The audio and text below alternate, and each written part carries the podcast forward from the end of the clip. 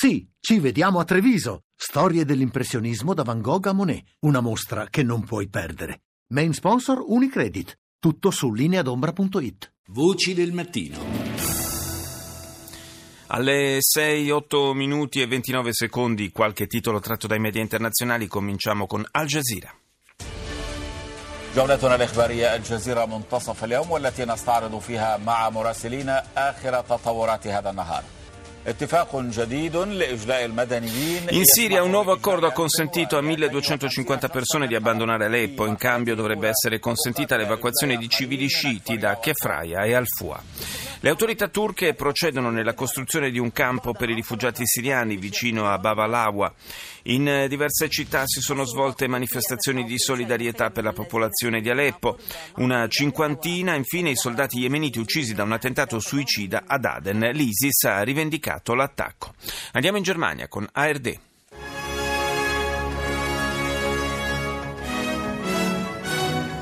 Meine Damen und Herren, willkommen zur Tagesschau. Evacuierung von Ost-Aleppo wieder aufgenommen. Laut Aktivisten Ripresa l'evacuazione da Aleppo Est. Secondo gli attivisti 350 persone sarebbero state portate nella parte occidentale della città. Il Consiglio di sicurezza dell'ONU voterà oggi la risoluzione per l'invio di osservatori internazionali. Vertice NATO-Russia a Bruxelles si parlerà del conflitto ucraino e delle truppe dell'alleanza nei paesi dell'Est. Finché la situazione rimarrà così tesa, ha dichiarato il segretario generale della NATO, Stoltenberg, sarà difficile aprire un vero dialogo con Mosca. Almeno dieci morti in una serie di attentati in Giordania, tra cui l'attacco a un antico castello crociato nella città di Karak. Tra i morti quattro poliziotti, una turista canadese e altri due civili. Negli Stati Uniti si riunisce oggi il collegio dei grandi elettori chiamato a confermare Trump come prossimo presidente. È deceduta a Los Angeles Zaza Gabor, l'attrice aveva 99 anni. Andiamo proprio negli Stati Uniti con NBC. On this Sunday night, the big chill. Tens of millions of people in the grip of a dangerous freeze. Snow and ice cause treacherous conditions on runways. Decine di milioni di persone nella morsa del freddo negli Stati Uniti. Neve e ghiaccio creano condizioni pericolose sulle strade. Una dozzina le persone morte a causa del gelo. Ore disperate nella fase di evacuazione dalla città, l'incubo per i sopravvissuti di Aleppo, una città di rovine. Donne e bambini per strada lottano per trovare cibo. E anche su NBC troviamo la notizia della morte di Zaza Gabor a 99 anni, una star di Hollywood, la lunga e affascinante vita della Gabor. E ora andiamo in Marocco, Median. يحتفل العالم اليوم 18 دجنبر باليوم العالمي للمهاجرين وهي مناسبة للوقوف Il mondo celebra la giornata dedicata ai migranti e nell'occasione anche in Marocco si discute del fenomeno. E poi il capo del governo di accordo nazionale libico al-Sarraj annuncia la totale liberazione della città di Sirte dalla presenza di miliziani dello Stato islamico, ma sottolinea come la lotta al terrorismo sia ancora lunga. Ora il Canada, CBC.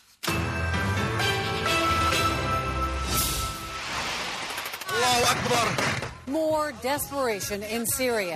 Ancora disperazione in Siria, i ribelli hanno attaccato e bruciato diversi autobus inviati dal governo per evacuare i due villaggi a maggioranza sciita nella provincia di Idlib. Intanto 350 civili hanno potuto lasciare Aleppo Est. Nelle prossime ore il Consiglio di sicurezza dell'ONU voterà l'invio di osservatori. Una donna canadese tra le vittime dell'attacco in Giordania, Karak, località turistica a 120 km da Amman. Il bilancio è di 10 morti e una trentina di feriti.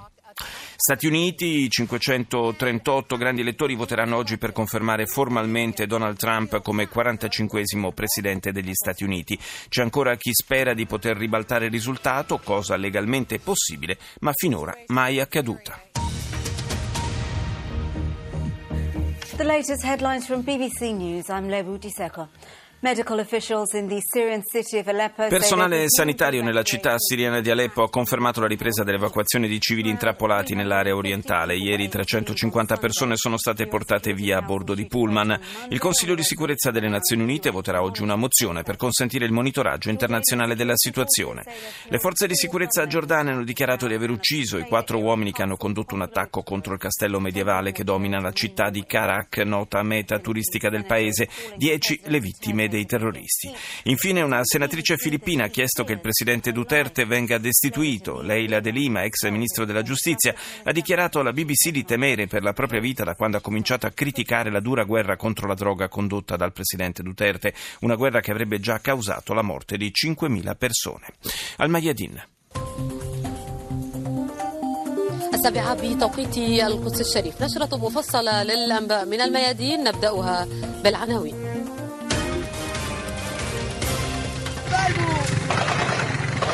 الله أكبر. الله أكبر.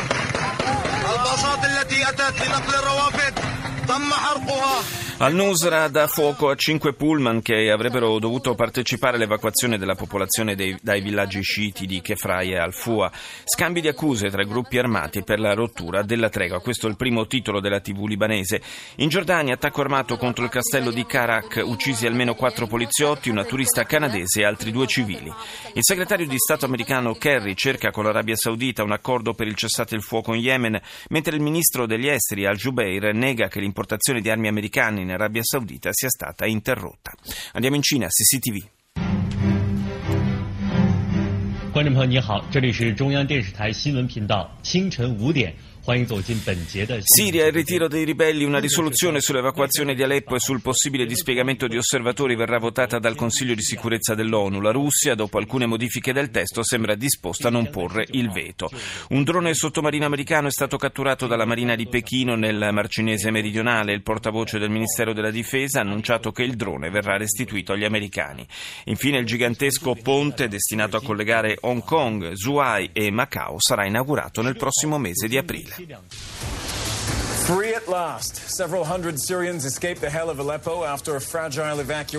Finalmente liberi, così titola la CNN riferendosi alle centinaia di siriani che questa notte sono riusciti a fuggire dall'area di Aleppo controllata dai ribelli.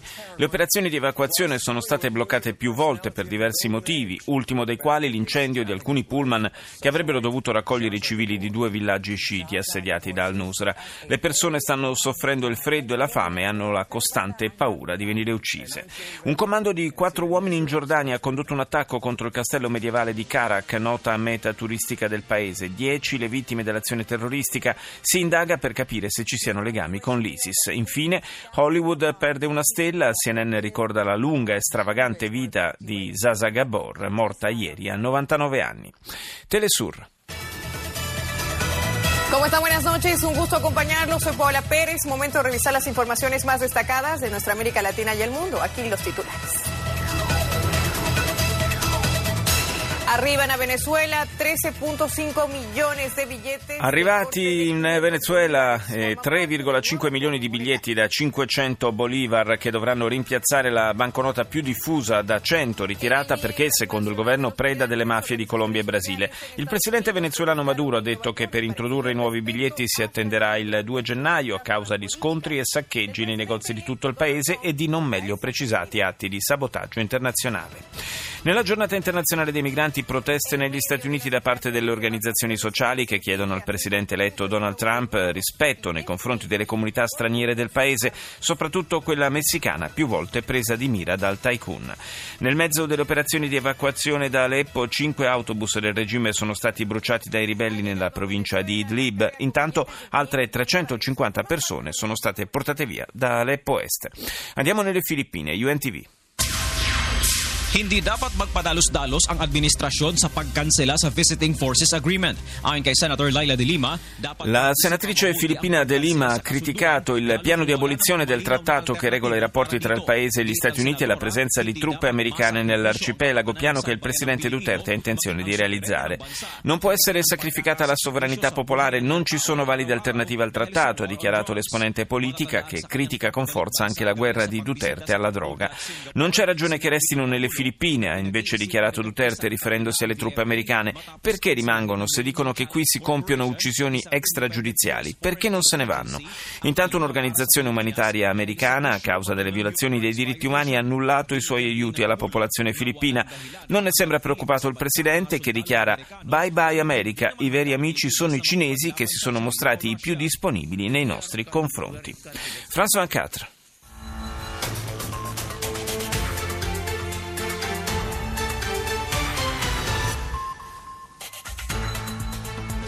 L'incertitude sur le sort des civils à Alep Est, 350 personnes. L'incertezza sulla sorte dei civili ad Aleppo Est, 350 persone hanno potuto abbandonare la città. L'evacuazione di due villaggi sciiti nella zona di Idlib è stata fermata fino a nuovo ordine dopo che i ribelli hanno dato fuoco a diversi autobus del governo destinati al trasporto di civili. Oggi si riunisce il Consiglio di sicurezza dell'ONU per votare la risoluzione sull'invio di osservatori. Attacco nella città turistica di Karak in Giordania dove un gruppo armato ha preso d'assalto un'ex fortezza crociata. Il bilancio è di 10 morti, tra cui una turista canadese, e 27 feriti.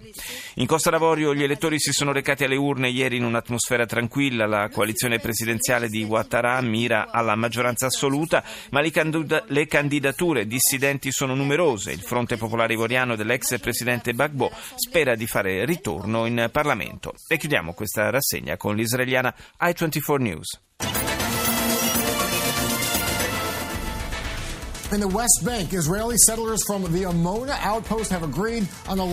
In Cisgiordania i residenti dell'insediamento illegale di Amona hanno accettato un ultimo compromesso formulato dal governo per il loro spostamento dalle terre palestinesi. 25 delle 40 famiglie di residenti verranno dislocate ad Ofra, nell'area attigua a quella attualmente occupata.